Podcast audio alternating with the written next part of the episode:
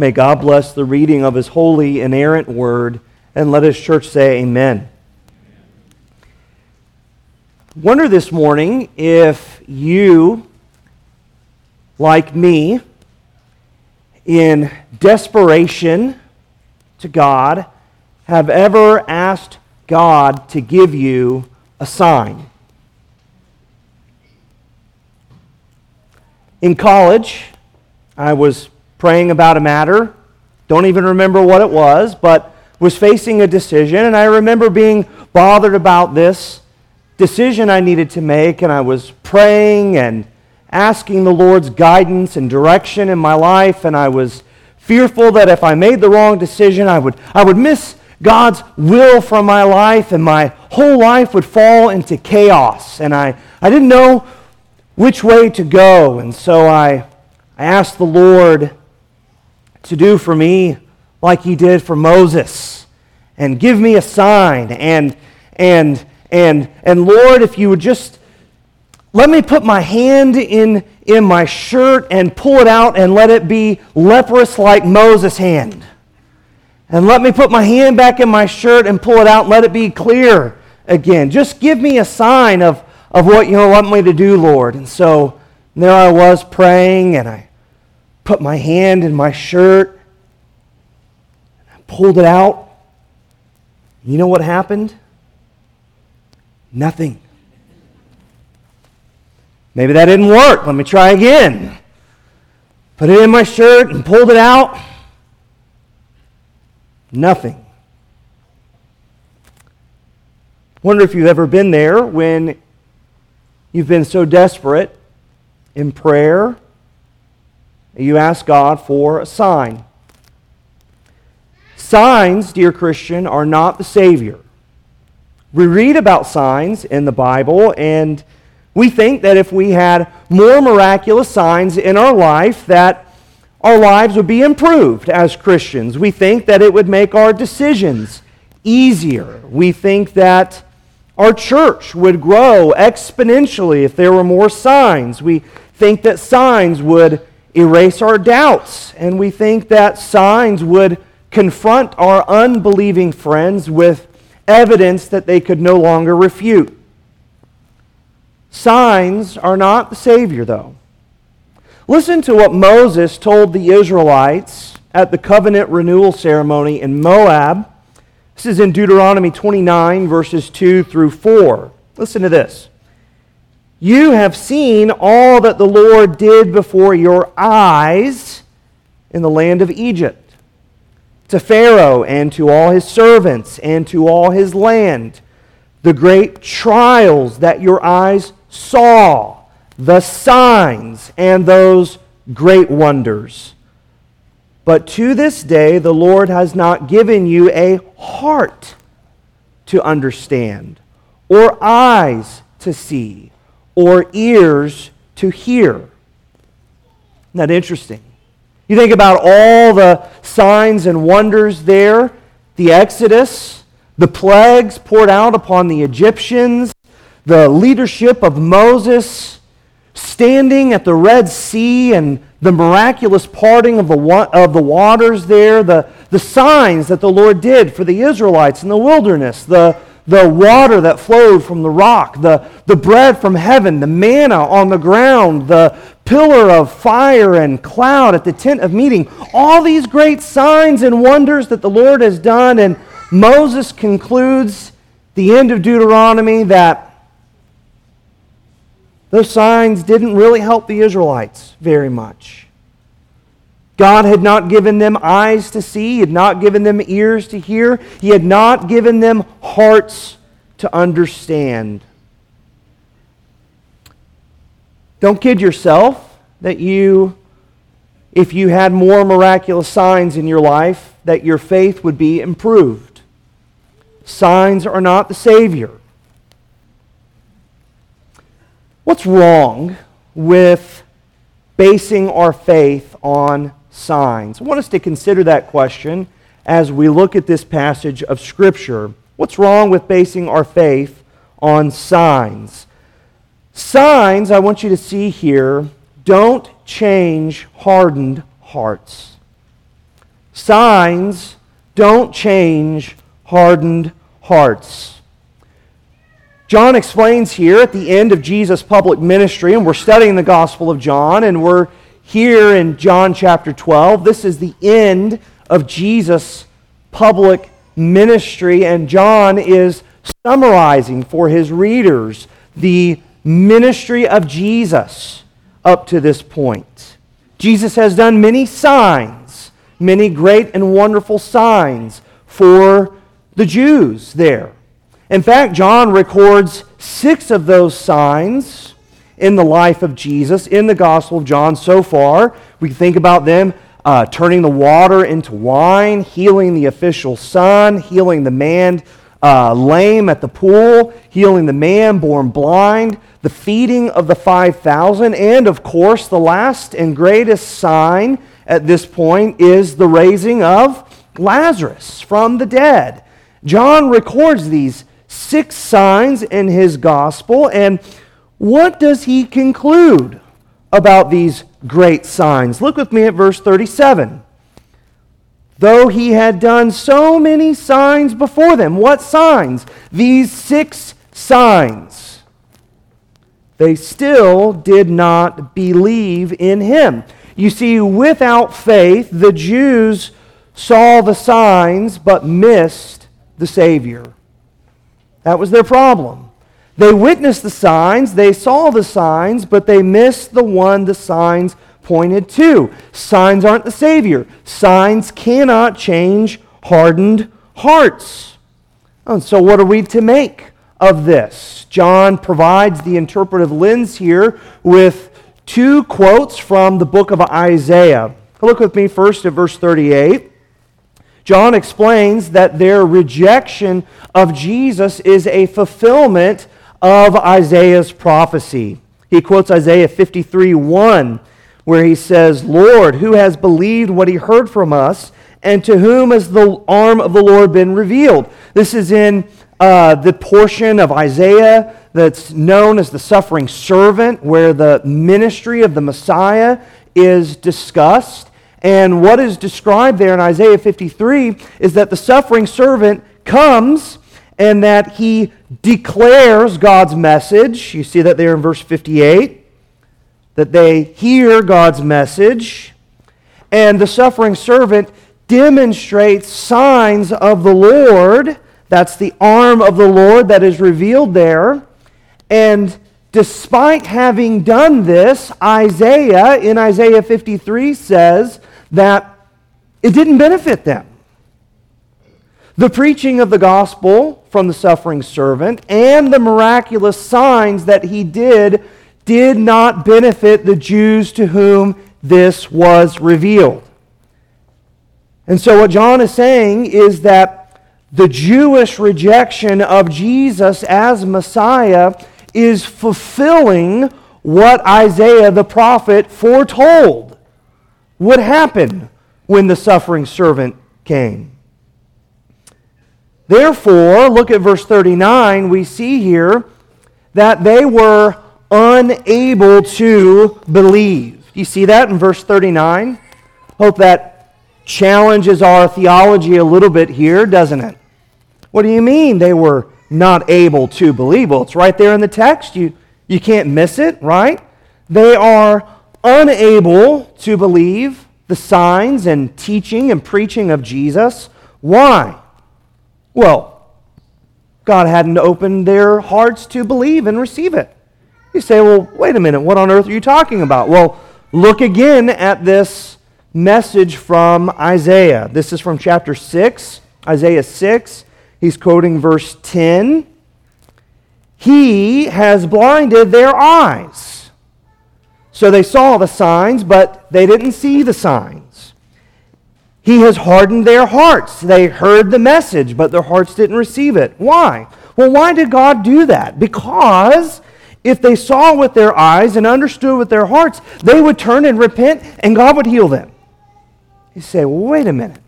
What are you saying here? Think about this passage, Isaiah 6, in context. What is the uh, chapter of Isaiah 6? Well, it's that marvelous passage in which God revealed himself to the prophet Isaiah. You know it. In the, in the year that King Uzziah died, I saw the Lord. He was high and lifted up. I'm, I'm summarizing here, but the train of his robe filled the temple, Isaiah said in his vision. Above and surrounding the Lord were seraphim with six wings. With two wings they covered their feet, with two wings they covered their eyes, and with two wings they flied, and they cried out in worship to the Lord. What did they say?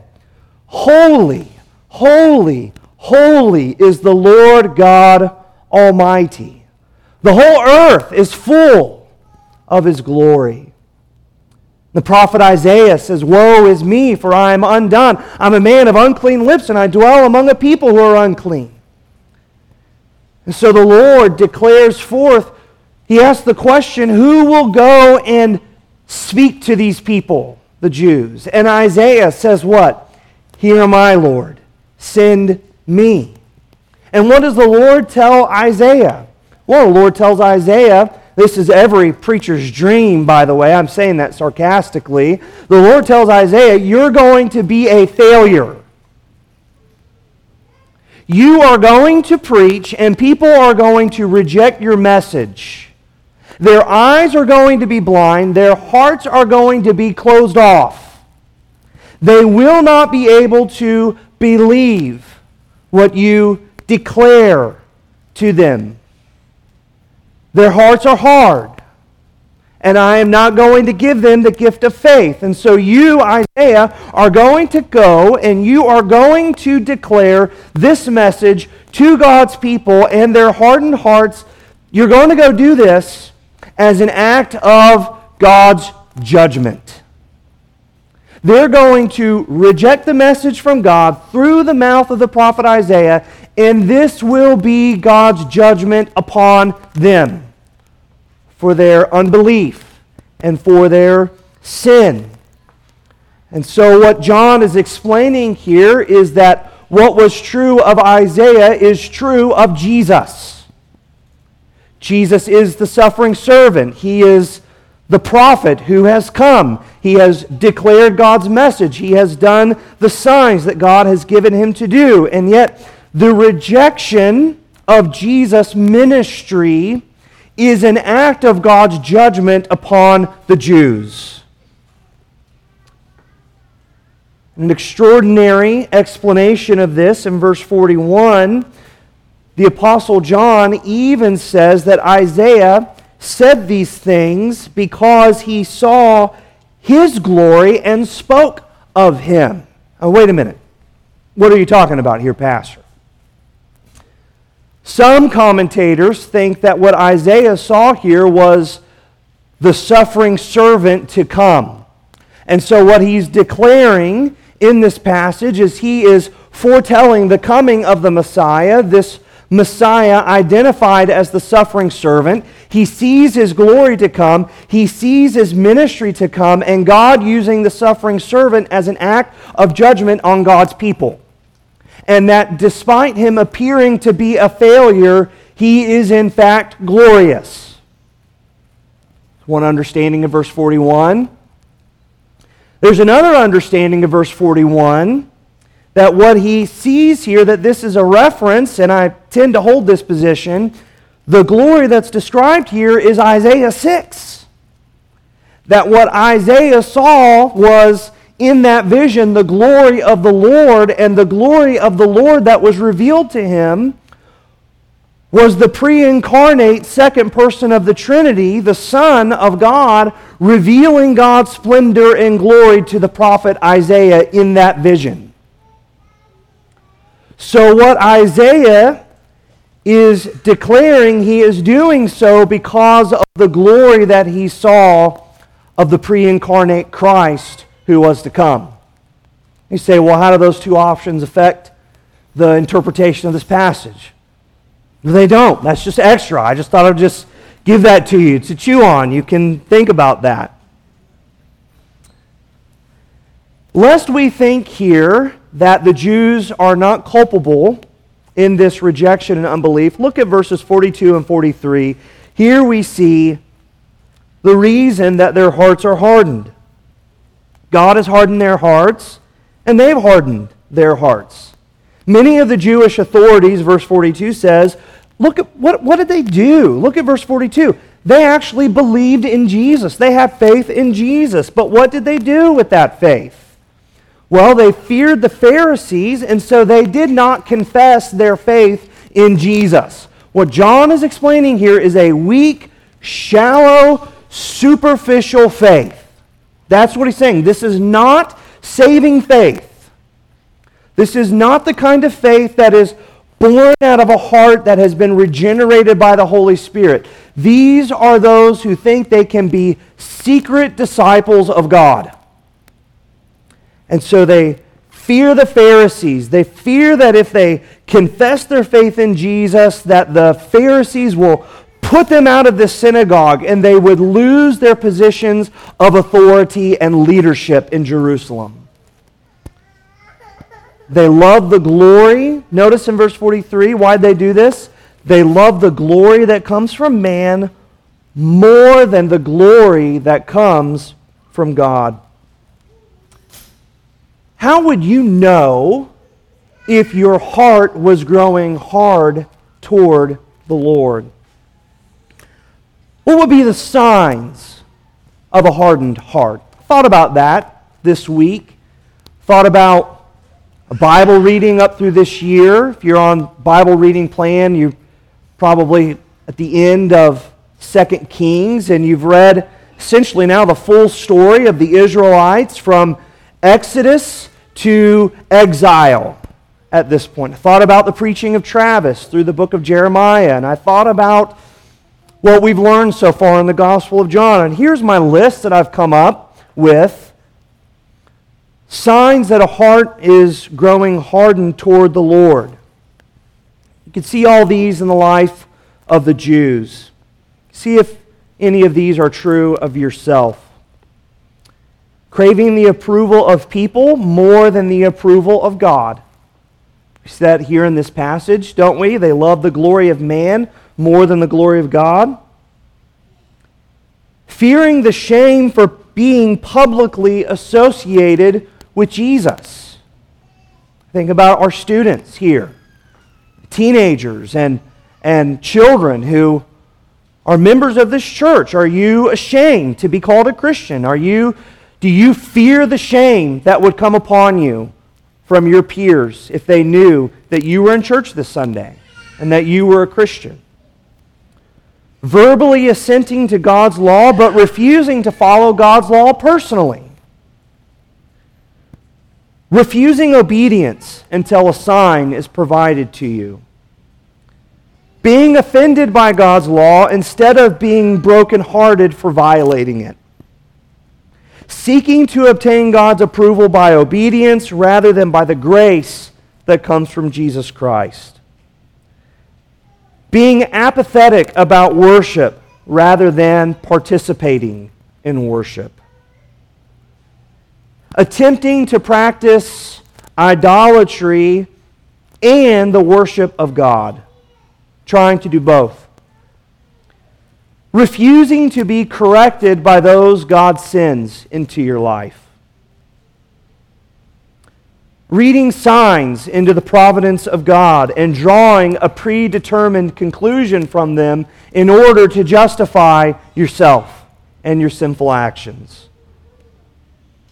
Never being satisfied with the revelation God has always, already provided in His Word. You might be thinking to yourself, well, listen, if my heart is hard, it's not my fault. I can't help it. I mean, doesn't it say in this passage, Pastor, that God had blinded their eyes and God had hardened their hearts? I mean, isn't that what this passage is teaching? So if my heart is hardened toward the Lord, well, it's not really my fault. I can't help it. I'm, I'm off the hook, you might think. D.A. Carson gives us four considerations before we're quick to jump to that conclusion. Carson says that, number one, God's sovereignty in these matters is never pitted against human responsibility. If God withholds his grace from a sinner's heart, that does not let the sinner off the hook for their sin and rejection of God. Secondly, God is never capricious against morally neutral or pure beings.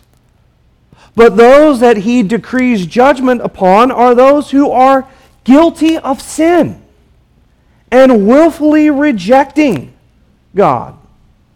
Third, God's sovereignty in these matters should fill all of our hearts with hope. You say, well, why? Because if he is sovereign over hearts that are hardened, he's also sovereign over hearts that can be pliable and molded to receive the gospel.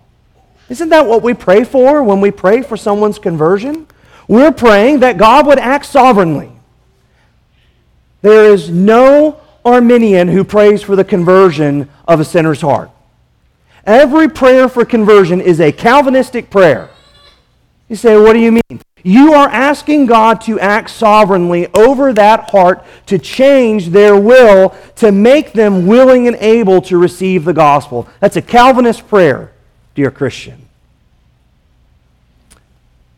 Lastly, the hardening of the Jews' hearts sets the stage for the Messiah to come and redeem humanity. So, just before you think, before you're quick to jump to the conclusion, well, how could God do this? Remember that this is all in the mysterious providence of God under his sovereignty, and he is doing a million things behind the scenes, setting up for the Messiah to come when all we see is the Jews' rejection. Little did they know their rejection of Jesus that would send him to the cross would be the very means that would bring salvation to whoever receives the gospel.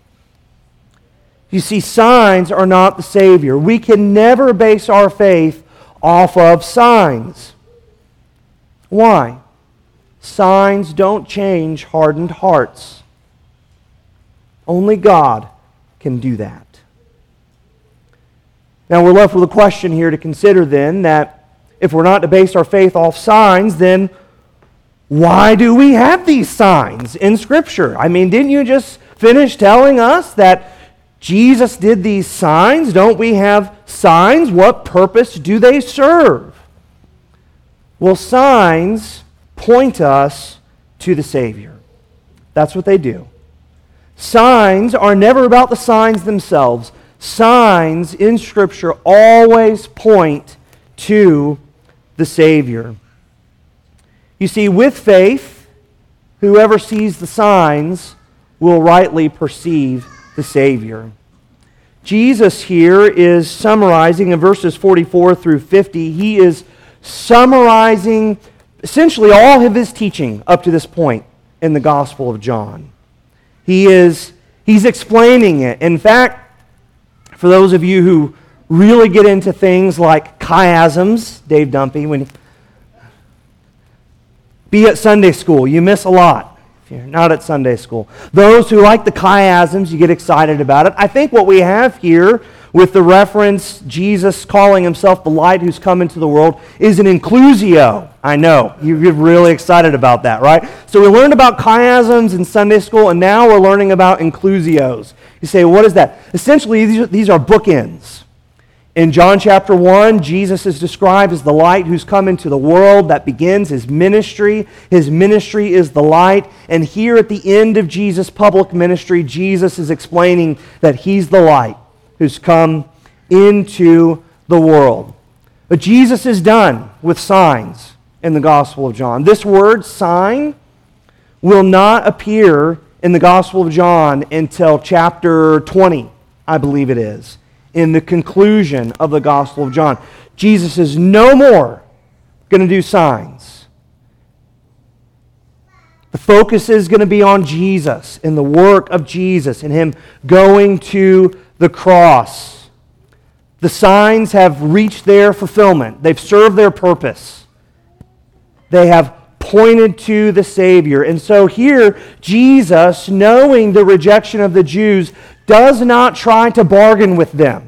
He does not come up to a meeting with the Jews and the Pharisees and say, okay, hey, listen, how many more signs is it going to take for me to do in order for you to have faith in me?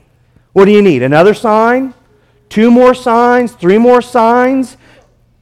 What is it that you need? Jesus doesn't do that. He doesn't try to bargain. He doesn't even explain the signs that he does. Rather, in verses 44 through 50, he calls for faith. That's what he's doing. The signs have already been done, and now he is calling people to believe in him. I'm not going to spend a lot of time on these verses because Jesus is just recapitulating everything that he's already said throughout the Gospel of John to this point. But let me just summarize a few points. Number one, now that the Gentiles have come to seek Jesus, which has triggered the hour for the cross to come, Jesus is the Messiah for whoever believes. You see that there in verse 44? Whoever believes in me. Who's the whoever? The whoever is now not just the Jews, but it is Jews and Gentiles both. Anyone can get in on the covenant of grace. That's what Jesus is saying. Whoever believes, he's the Messiah for whoever. Look at verse 46. I've come into the world as light so that whoever believes, again, this message is for the world, not just for Israel. Second, Jesus summarizes his ministry, indicating that he himself is the perfect representative of God the Father. If you've seen Jesus, you've seen the Father. The words that he speaks, he speaks from the Father. If you see him, he is the light of the world. Whoever puts their faith in Jesus is putting their faith in God the Father. And the message that Jesus has spoken up to this point did not come of his own accord. He spoke the commandments that the Father has given him. Third, belief in Jesus leads to salvation. You see that here. Whoever puts their faith in the light, whoever receives the light, receives deliverance from darkness, Jesus is saying. His commandments are what? Verse 50 eternal life for those who receive them. And lastly, rejecting Jesus leads to judgment. In fact, what Jesus says here is that he didn't come into the world for judgment, he came into the world for salvation. But those who reject the message of the gospel, his life and ministry and words and signs are not for those persons evidence that Jesus is the Messiah, but rather on the day of judgment, they are evidence that they rejected the Messiah. That Jesus had done all these things, that they were witnesses to them, and it did not do them any good. Their hearts were hard toward the Lord. Heard a quote from a professor in seminary. He said, God gives us all the knowledge we need to be obedient, not all the knowledge we desire to be omniscient. What we want to be is omniscient. We want God to reveal everything to us. God doesn't reveal everything to us, does He? He gives us all the information we need to be obedient. The Apostle John would agree with that statement. He would rephrase it to something like this Jesus has given us all the signs we need for an informed faith. Not all the signs we crave so that faith is no longer necessary. If Jesus gave the crowds what they wanted, he'd feed the 5,000 for breakfast, lunch, and dinner. They're more interested in the bread that comes from Jesus miraculously than Jesus as the bread of life. The crowds are more interested in glancing a peek at a dead man that Jesus raised to life than learning about how Jesus raises dead hearts to life and how Jesus himself will raise to life. Signs aren't the Savior, they point us to the Savior. And the signs that Jesus has provided are sufficient for us as Christians to have an informed faith. But they're not all the signs that we crave, which would make faith unnecessary. Think about all the signs that God has given us. Think about what God has blessed us with as Christians today. He's revealed himself in nature through general revelation. He's revealed himself in his mighty acts of salvation in human history through special revelation. Through the ministry of the prophets and the apostles, they, the prophets pointed to the coming of the Messiah, and the apostles explained the coming of the Messiah. God has given us his infallible word, which is the most historically reliable book in all of human history. He's given us the presence of the Spirit as Christians, who testifies in our hearts regarding the spirit of adoption.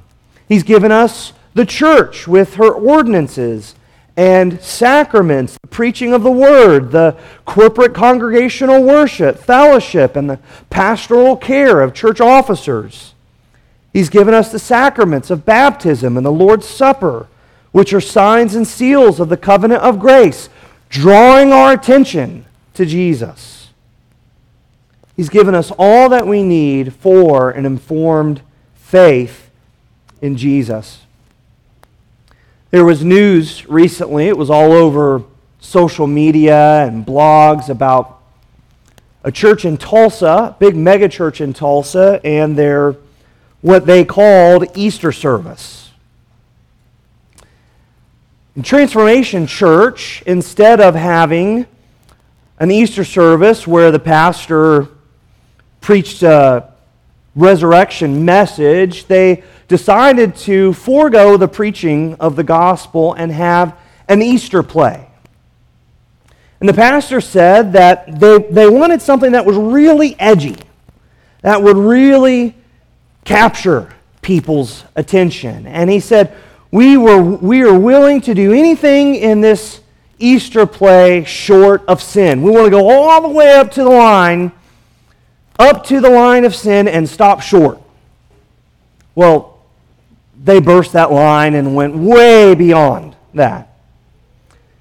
There was pyrotechnics in church that day for the scenes in hell. There were actors who dressed as demons there were cover songs of popular hip hop music. And there was suggestive dancing in this Easter play. And the pastor didn't preach a sermon either. And as shocked as we are by something like that, and we, we think, how on earth could they do something like that? I think we also need to be asking the question why people crave that. The church was full.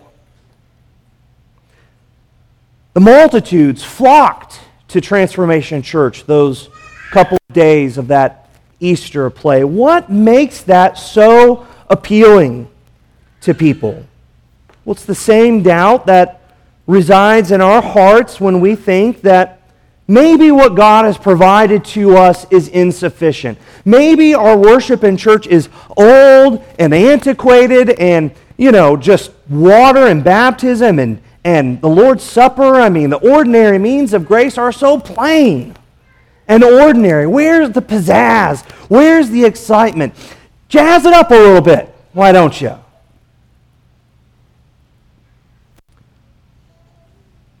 Signs have never been able to convert a hardened heart. Only the Spirit of God can do that. And what you do as a church to draw a crowd will be the same thing they require of you to keep a crowd. William Still, in his book on shepherding, an old, grouchy Scottish Presbyterian, says, You can't care for sheep while you're entertaining goats. Let them entertain the goats out in goatland. Our job as the church is to care for the sheep. And we shouldn't abdicate what the Lord has provided to us in the preaching of the word and the sacraments. We should not abandon the faithful administration of what God has given to us to try to make the message more appealing. When we do so, we do so in our pride. And we think that our church would be better than Jesus. Signs are not the Savior, and we should be content with what God has provided and trust that He is sovereign in changing hearts. What's wrong with basing our faith on signs? Well, signs don't change hardened hearts. They're not the Savior. Instead, they point us to the Savior. You don't need to ask God for more signs, dear Christian. You need to pray and ask God to give you faith in what He's already provided. Let us pray. Our gracious Heavenly Father, we confess to you that our hearts are sinful and we lack faith and trust in the means that you have given to us. We pray that you would forgive us for that, and we ask that you would give us hearts that are content with the revelation and the signs that you have already provided. Make our faith strong. Make us faithful. And help us never to compromise your word. Help us not to compromise it to make it more appealing and palatable to the world. Enable us to remain faithful to it. In Jesus' name we pray. Amen.